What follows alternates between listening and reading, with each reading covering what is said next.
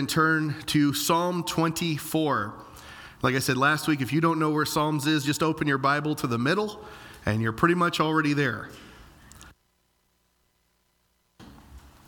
We won't spend a lot of time this morning on the introduction, but, but we are looking at a psalm that is about worship. It was A.W. Tozer who said, Well, God wants us to worship Him. We cannot worship Him just any way we will. The one who made us to worship him has decreed how we shall worship him. He accepts only the worship which he himself has decreed. The apostle Paul says it a little different in 1 Corinthians 14:40. He says everything should be done properly and in order. Understand in our society, in our in many churches, we have this idea of worship that is not real worship. It's not authentic worship. Because it's just nonsense. It's it's uh, the pastors may preach and the worship leader may teach that, that if you just say the right words or we have the right, the right guitar tuning or the fogs machines and the light shows or, or we, we're at the right frequency or we're at the right pacing or, or whatever, if we do these things, if we just say the right words, God will move how we want Him to move. Church, I want to tell you this morning that is not biblical and that's not Christianity. That is actually witchcraft. That is literally what witches and warlocks do when they recite spells. They want to get the wording right, say it right, the right emphasis on the proper syllable, so that the demons will do what they want. We may have a move of a spirit if we try that, but it will not be a move of the Holy Spirit. And we want a move of the Holy Spirit, do we not? Worship is not about getting God to do what we want. It's about God getting us where, how He wants us. And so worship has to be about Him and Him alone to bring his will, to give him supreme glory above everything else. Now, in today's text, like I, mentioned, Patty really knocked it out of the park with worship this morning. I thought it was just an accident. I was like, hey, praise God, this is good. But it was the spirit of Patty. But that's still okay because it's so fitting, it's so good. Uh, verse, uh, sorry, verse 1, Psalm 24, it's a psalm of David.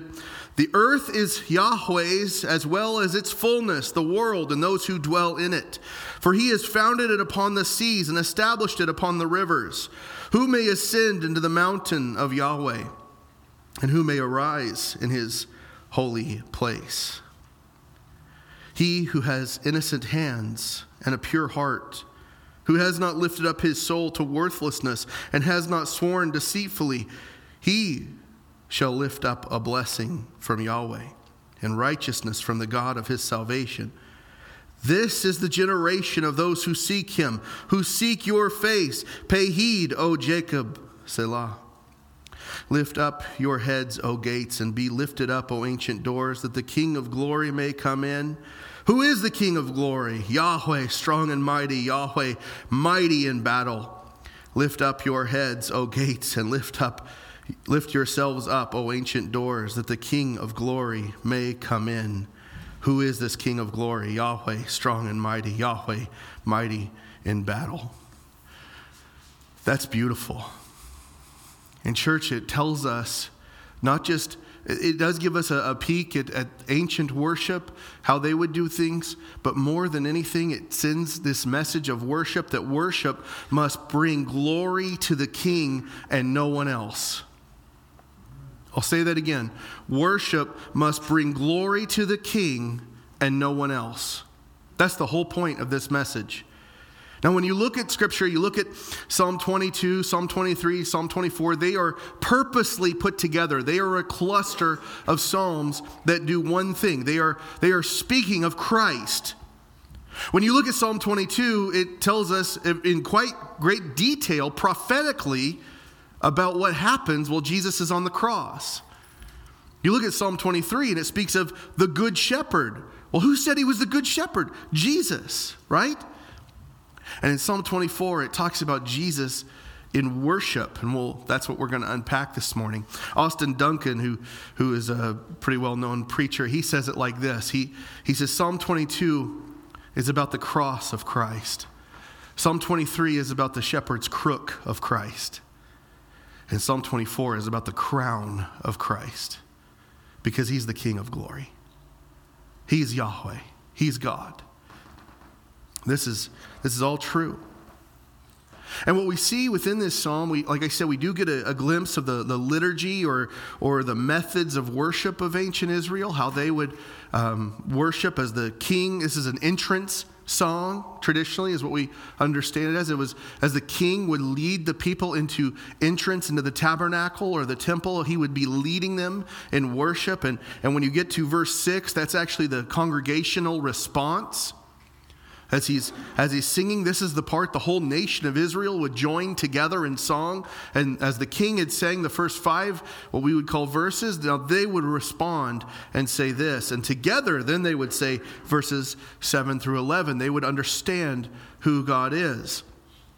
David was a worship leader as much as he was a warrior, as much as he was a king. And he ensured that Israel understood worship.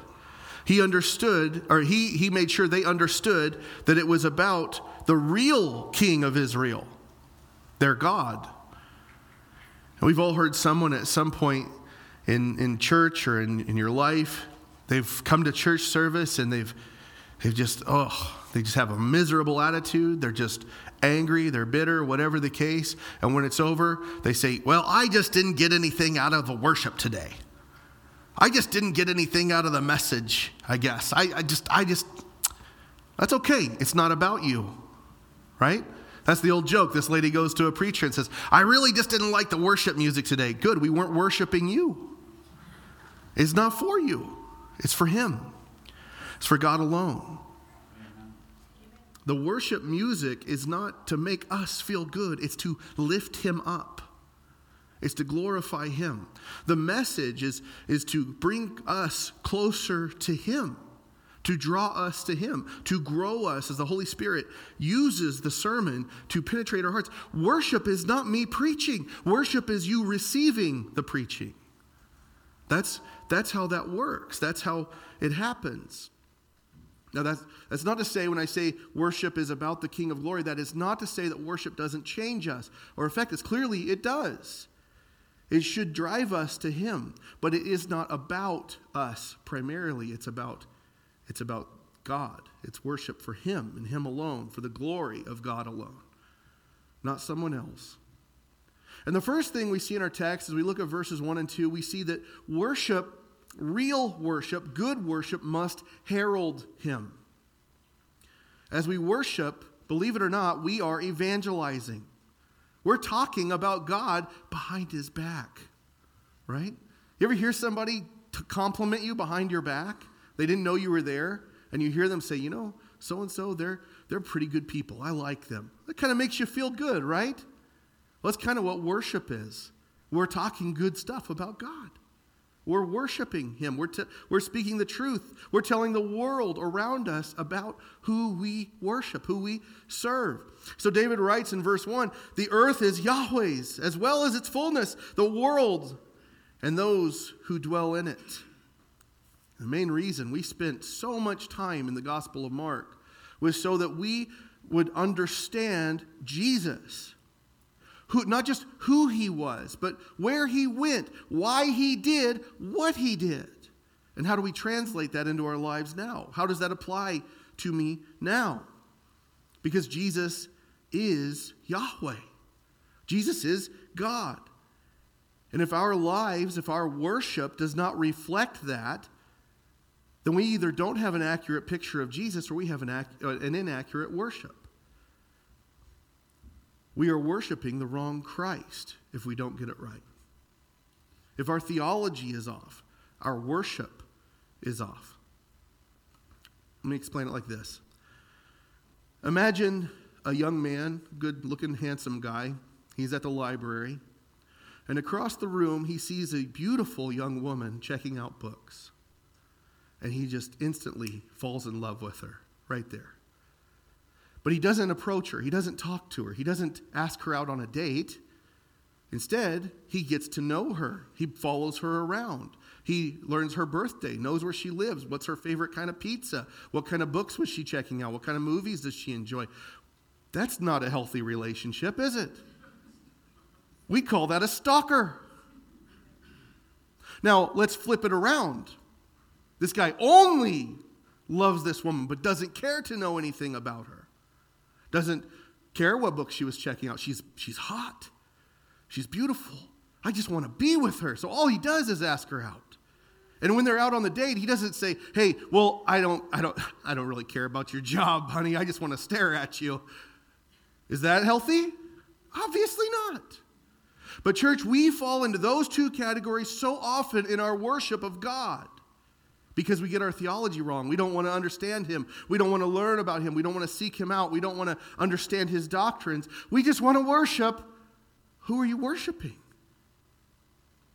And on the flip side of that, maybe that's all we want. All we want is doctrine. All we want is teaching. All we want is to know the Bible, but we don't really want a relationship. Both are unhealthy. There has to be a balance. Church, I've said this before.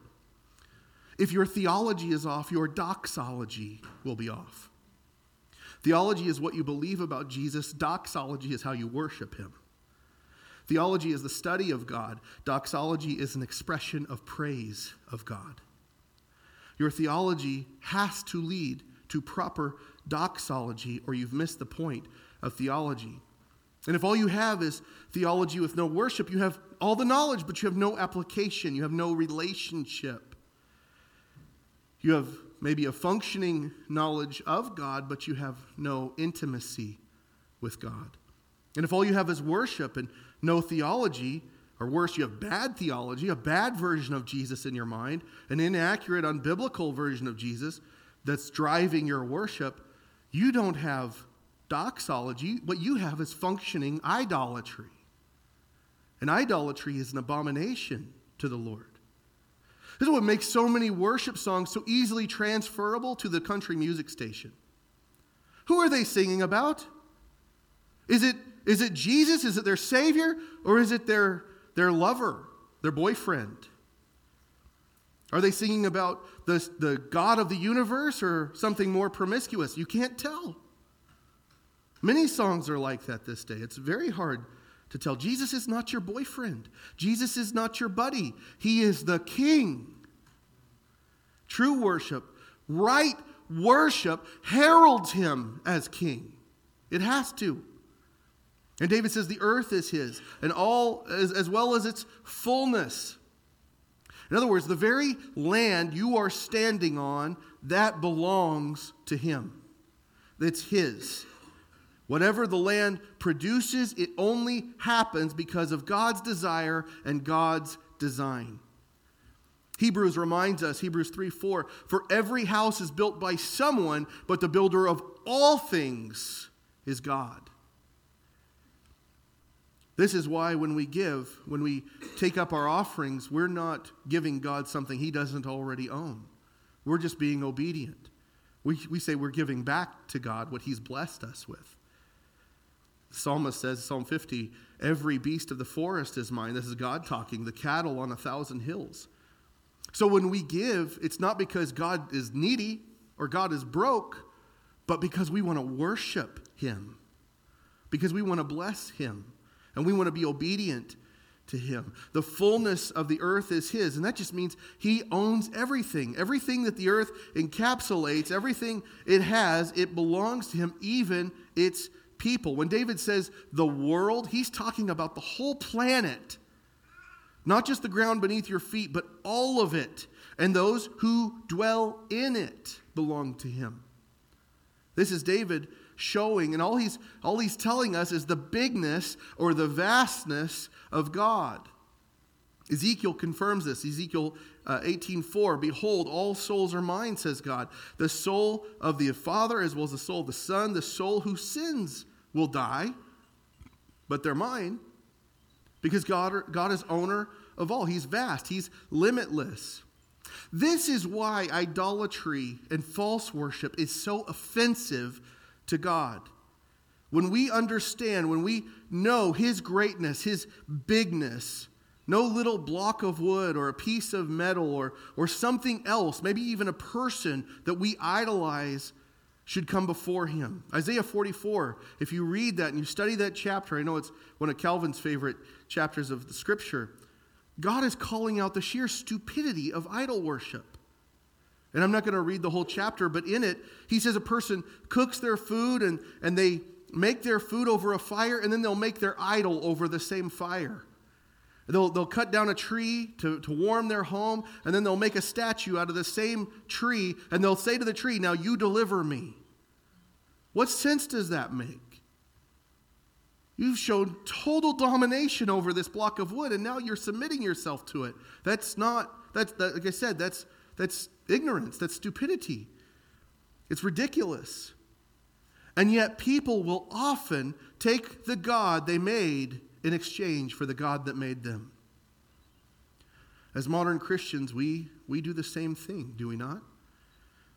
It may not be a block of cedar, it may not be a gold trinket, but we worship images all the time. When we worship, our mind should not be on some image of God, some picture of Jesus, or some something we've concocted to represent the Holy Spirit. Not at all. This actually violates the second commandment. God says, You shall not make for yourselves an idol or any likeness of what is in heaven above, or on the earth beneath, or in the water under the earth. You see, when you make an image, even in your mind, you're taking an earthly thing and you, something you've made in your own mind, and you're worshiping that. You're praying to that. I had someone recently, and I, it was hard. Not, I'm, I'm going to be honest. You can ask Georgette. Sometimes, I don't know if this is a nervous tic of mine that's developing or what. Sometimes when people say stuff, it's hard for me not to laugh. And I'm not being a jerk. It's just, wow, really? You know, is what I want to say, so I laugh sometimes. But had somebody say to me recently, I can't pray unless I have the image of Jonathan Roumie in my head as Jesus. He does such a good job, Pastor Jeff, of looking like Jesus and acting like Jesus. To me, that man is Jesus. You are an idolater if that's you. That is grade A prime idolatry. You've taken a man and you've said, I can't even worship the real Jesus. I, I want to have that in my head. Now, I'm sure Jonathan Roumie is a nice man. I've never met him, okay? I've not watched every episode of The Chosen. I'm sure he's kind. I'm sure he's loving. But he did not die for your sin. He did not perform any miracles, at least off screen. Okay? The same thing goes for Jim Caviezel. Remember when The Passion came out? People were saying the same thing. Oh, he just looks like Jesus. Really? Were you there when Jesus was walking the earth? Did you take some Polaroids? Any actor, any image of Jesus that we have becomes idolatry. Someone else told me, I had a dream. Jesus came to me in a dream. And I can't wait to get to heaven because he's such a good looking guy. that is an image in your own mind, and it is idolatry. It is not true worship. Jesus does not come to earth any longer. I hate to be the one to break this to you. Because the next time he comes to earth, now someone may have a vision of Jesus. We hear of Muslims who supposedly have visions of Jesus, and it drives them to the missionary who speaks of Jesus to them and reveals who they're talking about. And yeah, that may happen, but Jesus does not come to earth and walk around in your bedroom while you're sleeping at night. Okay? He does not do that. The next time he comes to earth, he is coming as a conquering king, not coming to your bedroom so you can have a, f- a fine, nice dream and wake up in the morning feeling good about yourself. In fact, I would say every single person who claims to have met Jesus on planet Earth in the last 200 years has either started a cult or wrote a bad translation of the Bible or went nuts into heresy or apostasy, and not a single one of them ever affirmed the true Jesus of Scripture. Not one because it's not Him. It's something they're making up, and they're not heralding the truth of Christ. It's their own, if we're honest, it's their own holiness they, they claim they have so they can manipulate people. We often see this in the modern day apostles and prophets. They, they claim these titles for themselves so they can commit spiritual abuse to the people under them. In fact, another one just made the news this past week. But David goes on, verse 2 For he's founded it upon the seas and established it upon the rivers. This is not just God's vast power. This is not just the, the scope of God, uh, God's being that David is speaking to of us, but his sovereignty, his order, his structure, his perfect, flawless design. And it's an obvious reference to creation, Genesis 1, 9, and 10, when God splits the, the, the land and the seas, when he divides up the earth and the, the waters. When David says God founded, it's the Hebrew word yisedeh, and the Hebrew means he has destined it, that he established it, he allocated it. And when he says established in the English, it's another word, and I'm not going to try and pronounce it, but it means he prepared it. He set it up. In fact, what he's saying is God intentionally put things where he wanted them for a purpose. Because God is sovereign, God is a God of order. He has a plan and he has a purpose for all that he does. Now imagine seeing all that, looking upon God's creation, and saying, Well, I wouldn't have done it that way. I don't think he knows what he's doing. Who would dare do that? Yet we do it many times. In fact, Scripture tells us of people who've done this. Maybe, maybe they're saying, well, I wouldn't have made the ocean that color. I wouldn't have put the land at that altitude. I would have done stuff different. Well, it's a good thing you're not God because you understand if you change the colors of the ocean, you kill everything inside it. The blue of the ocean is actually caused by sediments that bacteria feed upon. And bigger bacteria feed on those. Eventually, fish feed on that bacteria, all the way up to the bigger fish, the whales, the sharks, and things like that. You're, you're killing the food chain. If you change the color of the ocean, imagine that. It's why whenever Moses in Exodus turns the, the Nile River to blood, all the fish die. He wasn't turning the water red, he's, turning, he's changing the very substance of the water. If you made the land just a little bit higher, certain plant life couldn't grow, certain insects couldn't develop, and things like that. That is all God's personal plan. And that's why scientists use the term intelligent designer. They, they won't say God, right? But they'll say, well, there is an intelligent designer. There has to be. In fact, atheism is dying for this purpose because we're seeing the fine tuning of the universe and how a, a brilliant mind set it up. In fact, one book I, I read argues that if certain planets, certain stars didn't exist and have the gravitational pull on the earth that they do, we wouldn't have roses, we wouldn't have daisies. That's how fine tuned the creation of God is.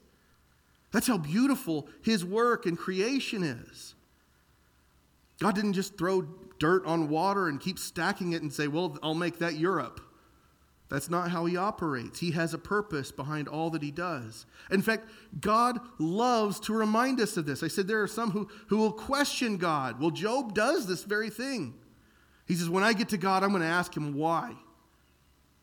And so God shows up.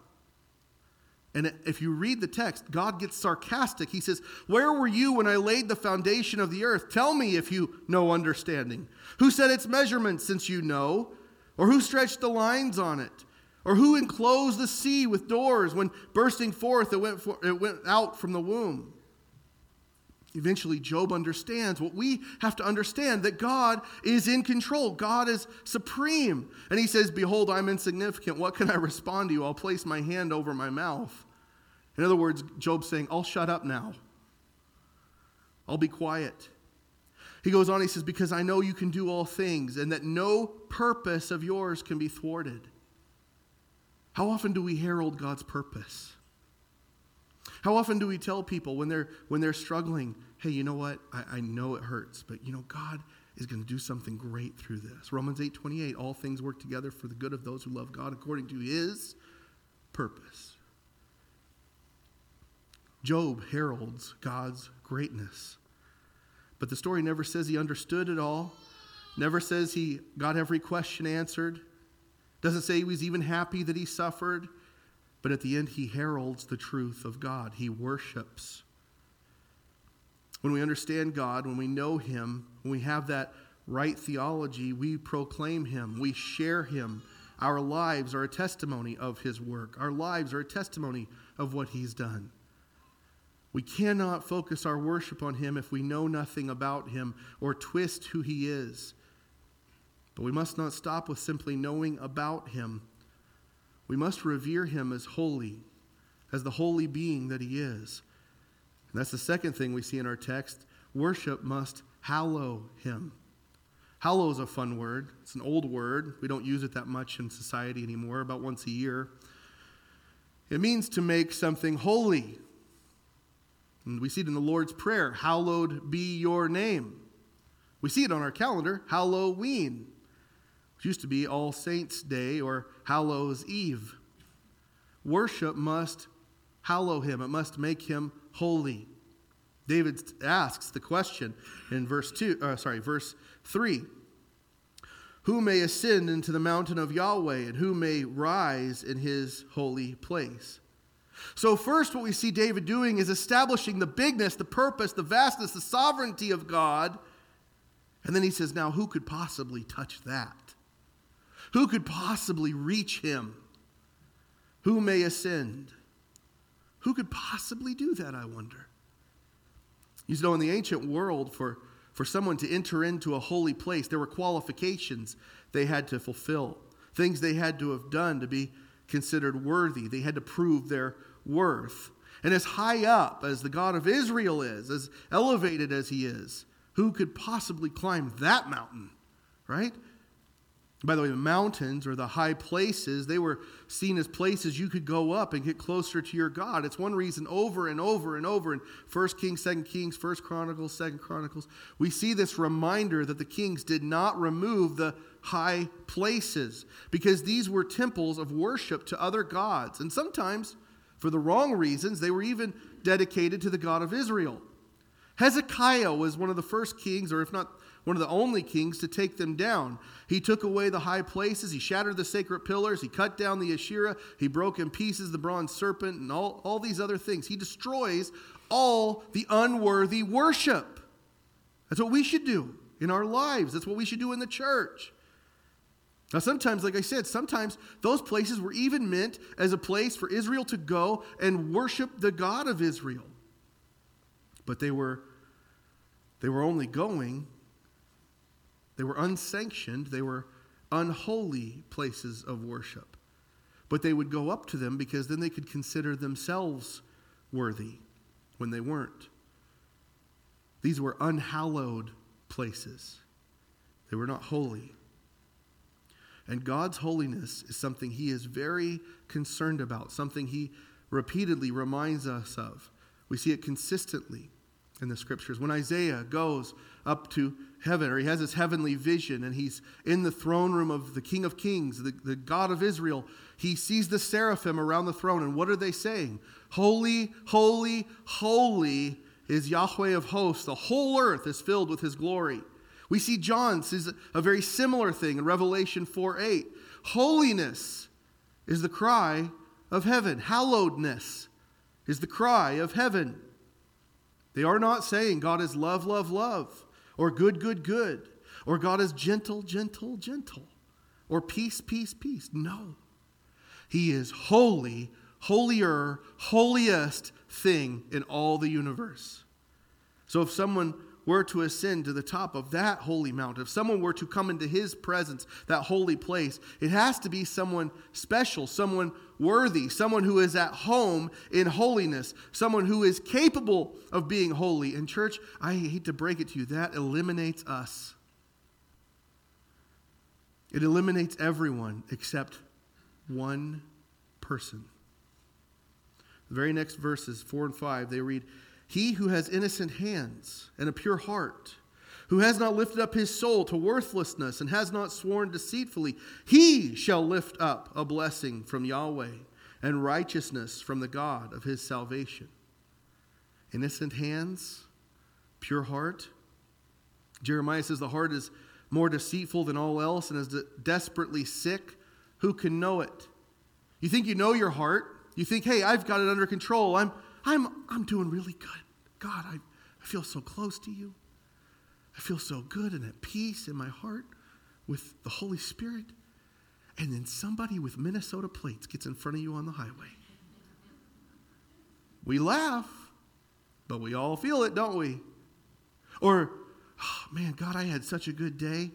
I feel so good. And you come home and you check the mail, and there's that letter you weren't really wanting to get. It's a jury summons.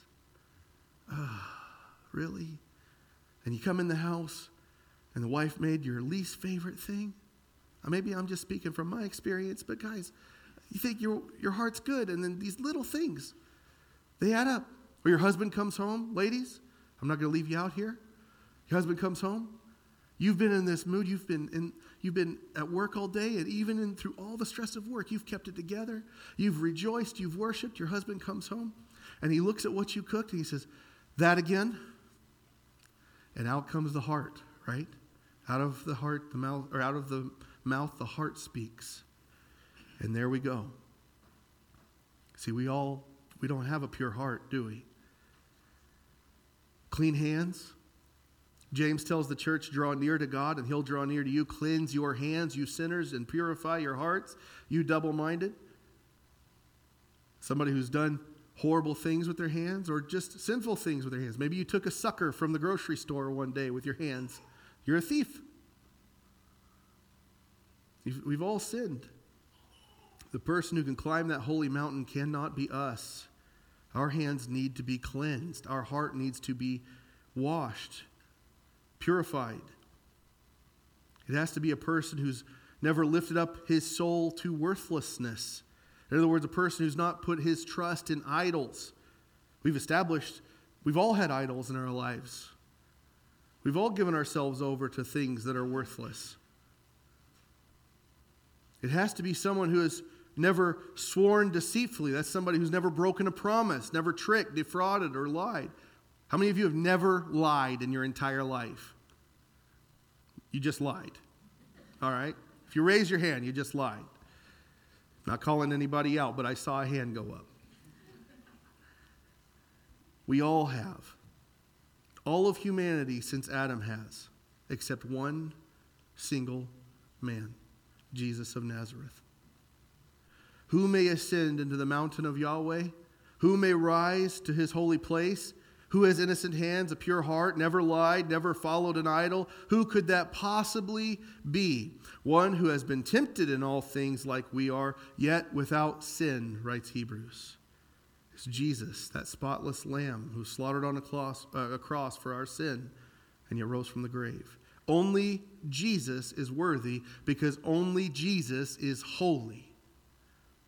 Heaven declares this. Revelation 5 9. They sang a new song saying, Worthy are you to take the scroll and open its seals, because you were slain and purchased for God with your blood people from every tribe, tongue, people, and nation. Praise God.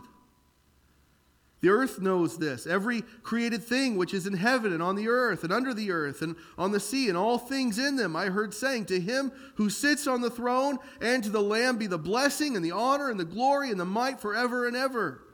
Amen. We would agree with that because we understand Jesus. We get who he is.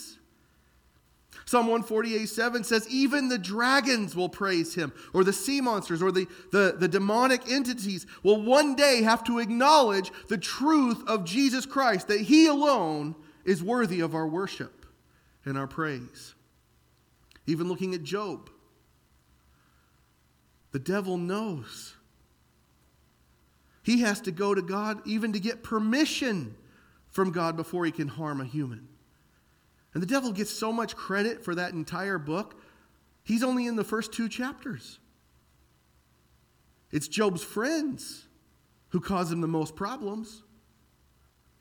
His friends show up and, and they preach what's called a gospel of retribution. It's like an early form of the prosperity gospel. Eventually, Job says, You guys are the worst friends anybody could ever ask for. You're horrible comforters. You're, you're like the worst guys I could have asked for. You show up and want to talk to me about this stuff. Most of mankind does not recognize Jesus as worthy of worship because we believe the lie of the snake in the garden that somehow we are equal to him or worthy of what he has. That's one of the messages of Job's comforters. Well, you've messed up. You've done something unrighteous because otherwise God only punishes people who are wicked. If you were God, you'd be, if you were good, you'd be like God. And he doesn't hurt people who are like him. The only man who ever existed worthy of worship was not lifted up onto a throne, he was lifted up onto a cross. And it's only through him we can have a pure heart. It's only through him we can be holy. It's only through him we can have clean hands. And one day he's going to reign as the proper ruler, and at his name every knee will bow and every tongue will confess Jesus Christ is Lord. It's here in this song, this, at this point in the psalm, it's here that after understanding this, after singing this with the king leading them, this is where the people would now respond. This was their response. Verse 6 This is the generation of those who seek him, who seek your face. Pay heed, O Jacob. They seek him because they're not worthy. They understand that now. The king's led them, but he's not worthy either. They need a savior. In other words, what they're saying is, you know what? We're not going to be that person who can climb that mountain, who can be in the presence of God, but we will be the generation, we will be the people who seek after him. We will be the people who pursue him. We are the generation that wants to worship right. We want to be the people who glorify the King of Kings. And they worship him by seeking. And, church, please understand this. That word in Hebrew is dachresh, and it means to investigate him, to carefully study him. They're the generation who doesn't just want to take the pastor's notes and go home and say, well, that was a good service, set them aside, and six months later throw them away. They're the generation who doesn't just take the guy on YouTube's word for it because he's got 10 million followers. They're the generation who will be a Berean. It blows my mind when there are churches that claim to have a move of the Holy Spirit, but will not allow a person to be a Berean within their, their services and study the scriptures. I, I hear this term thrown out, biblicist that people worship the Bible, that just shows they don't care anything for it. Or they would understand that's not what's happening at all. We are worshiping God by hearing His Word and trying to seek Him and understand His Word. Being a Berean in, in many churches has become synonymous with becoming a, a Pharisee. Good example. When I was a youth pastor, there was some bad teaching going on in the church. And I went to the pastor, I gave him the position paper of the Assemblies of God. And, church, I would recommend please take time and read those position papers. You will learn more about the theology of the Assemblies of God, where we stand, what we believe. But took to him the position paper about something he had been preaching, and it had caused a lot of spiritual abuse in our church. And we were sitting there, and I'll never forget it was at On the Border, Lolly. We were at On the Border in Avon, Indiana. I say that because she's ate at it on the border. She knows what I'm talking about. Great food. But anyway, it's getting lunchtime, Pastor. Hurry it up. Uh, we're sitting there, and I hand him the position paper, and he looked at the title. He folded it in half, and he said, You are very close to touching the Lord's anointed. You're becoming a Pharisee. This is what the assemblies believes. It's not what I'm going to preach. But what you're preaching isn't biblical. I don't care about that. You're being a Pharisee. There are many churches who do the exact same thing. Stop being a Pharisee. No, it's called being a Berean. And we need to make it cool again. The Bereans, Luke tells us, these were more noble minded than those in Thessalonica, for they received the word with great eagerness, examining, there's that word again, examining the scriptures daily to see whether these things were so. Who are they questioning? The apostles. Peter and James and those guys were not above being questioned. I can just hear someone saying, Well, there's your proof, Pastor. See, the Bereans, we don't have a book in our Bible called the Bereans. We got one to the Thessalonians. They must have been pretty good. No, they needed correction. The reason we don't have a, a letter to the Bereans is because they studied. They never got off track like the church in Thessalonica. The church, the Thessalonians, they received it, they never looked into it. But the Bereans studied. So there's no letter, dear church at Berea. My, how you've fallen. You notice they're not even one of the seven churches of Revelation because they got it right. They stay grounded in the scriptures. We're becoming a generation who does not want to study, who does not want to seek Him, don't want to discover Him. We don't want to search Him out because we think we either already know all we need or worse, we think we know better than Him. The Holy Spirit told me is never a substitute for Scripture says. It does not supersede that.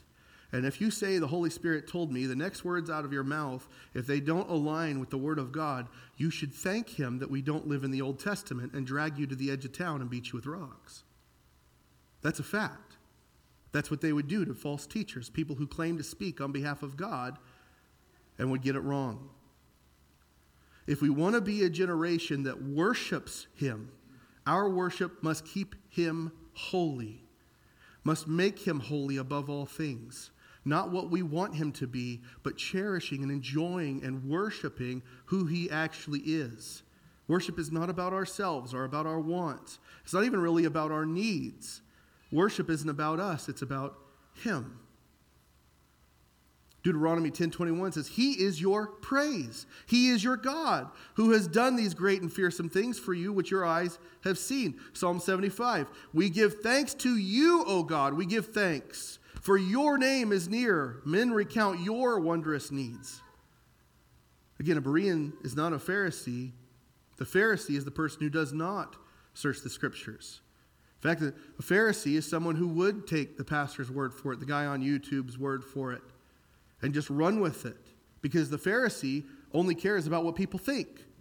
The Pharisee only believes and practices the traditions. Jesus scolds them from the scriptures using Isaiah 29 13. The Lord said, Because this people draw near with their lips and honor me with their mouth. Sorry, I got those switched around.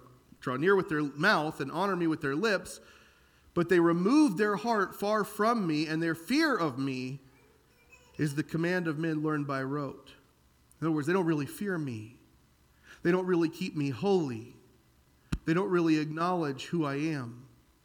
They've only learned teachings of men and ran with those. Their hearts are far from Him. But they thought they'd be okay because, hey, so and so says this is what we're supposed to do. If we want our worship to be right, if we want to truly glorify God, it must hallow Him. We must sing of His holiness. And not only that, we must hail Him. The word hail means to cheer or salute or enthusiastically shout. In other words, we don't use that word hail very often but we are proclaiming him. We are sharing him. We're shouting from the rooftops who our God is. Well, in fact, the only time we really use the word hail is when we look at the weather. Doesn't mean the same thing, obviously. But verse 7, it says, Lift up your heads, O gates, and be lifted up, O ancient doors, that the King of glory may come in. He's saying, Rise up and welcome the King. The, the heads of the gate, that's the gatekeeper. Lift up your head and honor the coming king. This is, again, this is David singing to the gatekeeper. But he'd understand it's not David the king who's coming, it's the presence of the Almighty who we want to invite in. Open the doors, let the king in. Some believe the ancient doors refers to the gates of heaven which Jacob saw in, in, Genesis 28. He was afraid and said, How fearsome is this place? This is none other than the house of God. This is the gate of heaven. The city of Jerusalem, of course, David, in David's time, the, the doors to the city of Jerusalem were supposed to represent heaven's gates. And there's meant to be a connection to the throne of heaven in the temple, in the sanctuary. So as the people are coming in and they're, they're worshiping, the idea is we're coming into his presence, but we want the king to be there. As we saw last week, the people the city of God, who is that now? That's us, that's the church. When the church, the people come together, the people of God worship him. We often talk about inviting God in, inviting the Holy Spirit. When we say that, we understand that to mean that he is present already. That's one of the attributes of God. He is omnipresent, he's already here. But we want to recognize his presence. We desire for him to participate in the worship with us and through us through the power of the Holy Spirit. So when we say we invite the presence of the Holy Spirit, we know he's already here, but we want him moving through us as we worship, as he draws us into the will of God. Paul spells that out for us in Philippians 3 3. He says, We're the circumcision who worship in the Spirit of God and boast in Christ Jesus and put no confidence in the flesh. In other words, we want to be spirit led. Amen? You guys are still awake. All right, we're good. We're almost done. I'm not making any promises. Jesus himself, he tells the woman at the well in John 4 there's coming a day where the people will worship in spirit and in truth. We want this in our worship. We want to be in the Spirit, but we also need to be in the truth. We want to, we want to proclaim His majesty, His goodness, His divinity. And the Holy Spirit not only enables and empowers us in worship, but He includes us in the worship as we operate in the gifts that He gives us. 1 Corinthians 12 11. One and the same Spirit, and he's talking about the Holy Spirit, works all these things, distributing to each one individually just as he wills. See, the problem with the Corinthians was they wanted specific gifts. They wanted to choose the gifts they got. We don't do that, the Holy Spirit does. And we understand that in verse 7, and verse 9 is exactly like it. This is an exhortation to be open to Him, to rejoice and shout and cheer the God we worship. That to come together and worship, we're not just inviting him in, we are expecting him to be a part of it. The gates, the doors of the church are always open to him to move. May the King of Kings come into this place and, and have his way among his people. It's an exhortation, it's a command to be excited in our worship. You see, some people come to church, okay, I'm here. Praise God from. You, you know, where's the excitement? If that's the God you worship, if that's how passionate you are, maybe you need a heart check because something's off. So David gives us exhortation, but then he gives us this explanation. He asks this question, it's rhetorical, and he, he answers it. Who is this King of glory? Yahweh, strong and mighty, Yahweh, mighty in battle. If there is any doubt as to whom they're worshiping, it's the God of Israel. By the way, Jesus is also Yahweh. He's God. He's the second person of the Trinity. Deuteronomy makes this clear Yahweh our God is one. Jesus said that's the most important command in all of Scripture. And if we love Him, we cheer Him, we hail Him, we welcome Him. As He's holy, He's hallowed, we herald Him. He's the King of glory. He's the divine presence. He is the most important thing, the most important person in all of the cosmos. And like I said last week, he is no slouch. He's a warrior. He's strong. He's mighty in battle. That word mighty is the word gebar, and it means he is a champion known for his fighting ability. Our God is a warrior. Moses sang that. Our God's a warrior, and he's with his people as we worship him. Well, what war is he fighting? He's fighting first against our flesh as he sanctifies us, justifies us, as we're keeping him holy. He fights for his people against the powers of darkness as, as we herald him. He's mighty in battle. Battle, by the way, just means hand to hand combat or even war. Last week I pointed this out. He is a God who fights for us.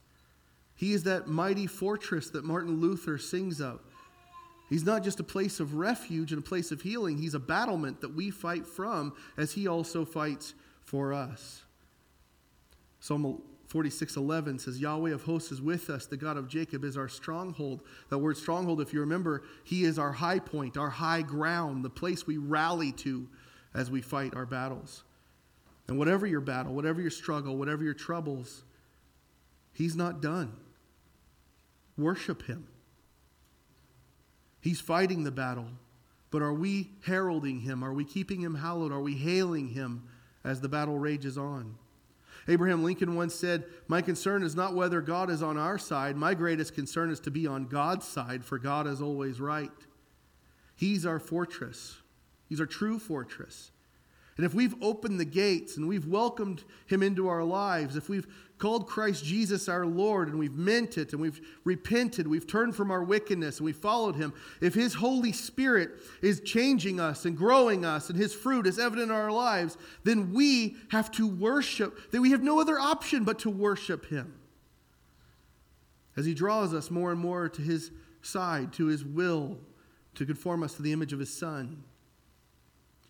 It's not to say we're not going to have times we struggle or times we fall, times we fail, but even then, we sing a song of praise. We sing a song of worship. And from there, he lifts up our heads and he leads us back to the battlefield for a victory.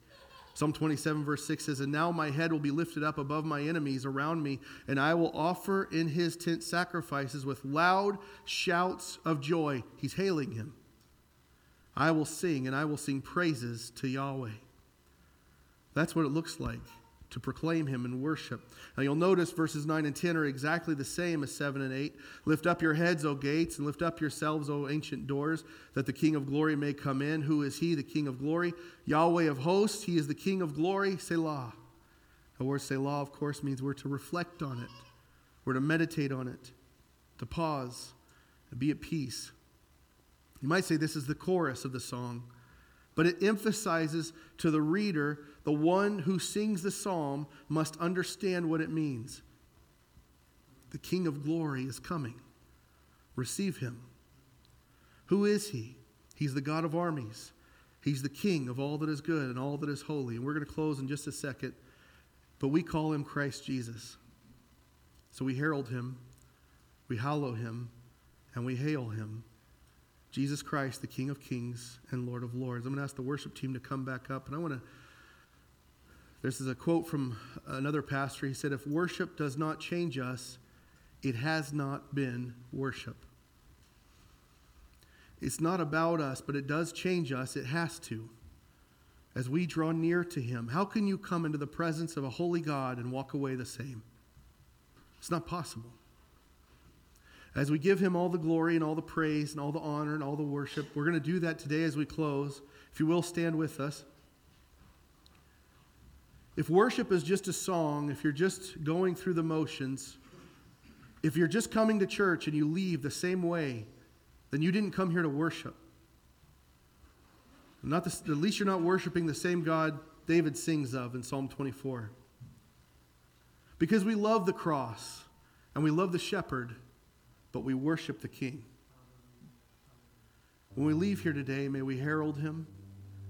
Wherever we go, whatever we do, may He be hallowed in our lives, both publicly, privately. And today, as we close, let's hail Him and be excited to worship Him once more.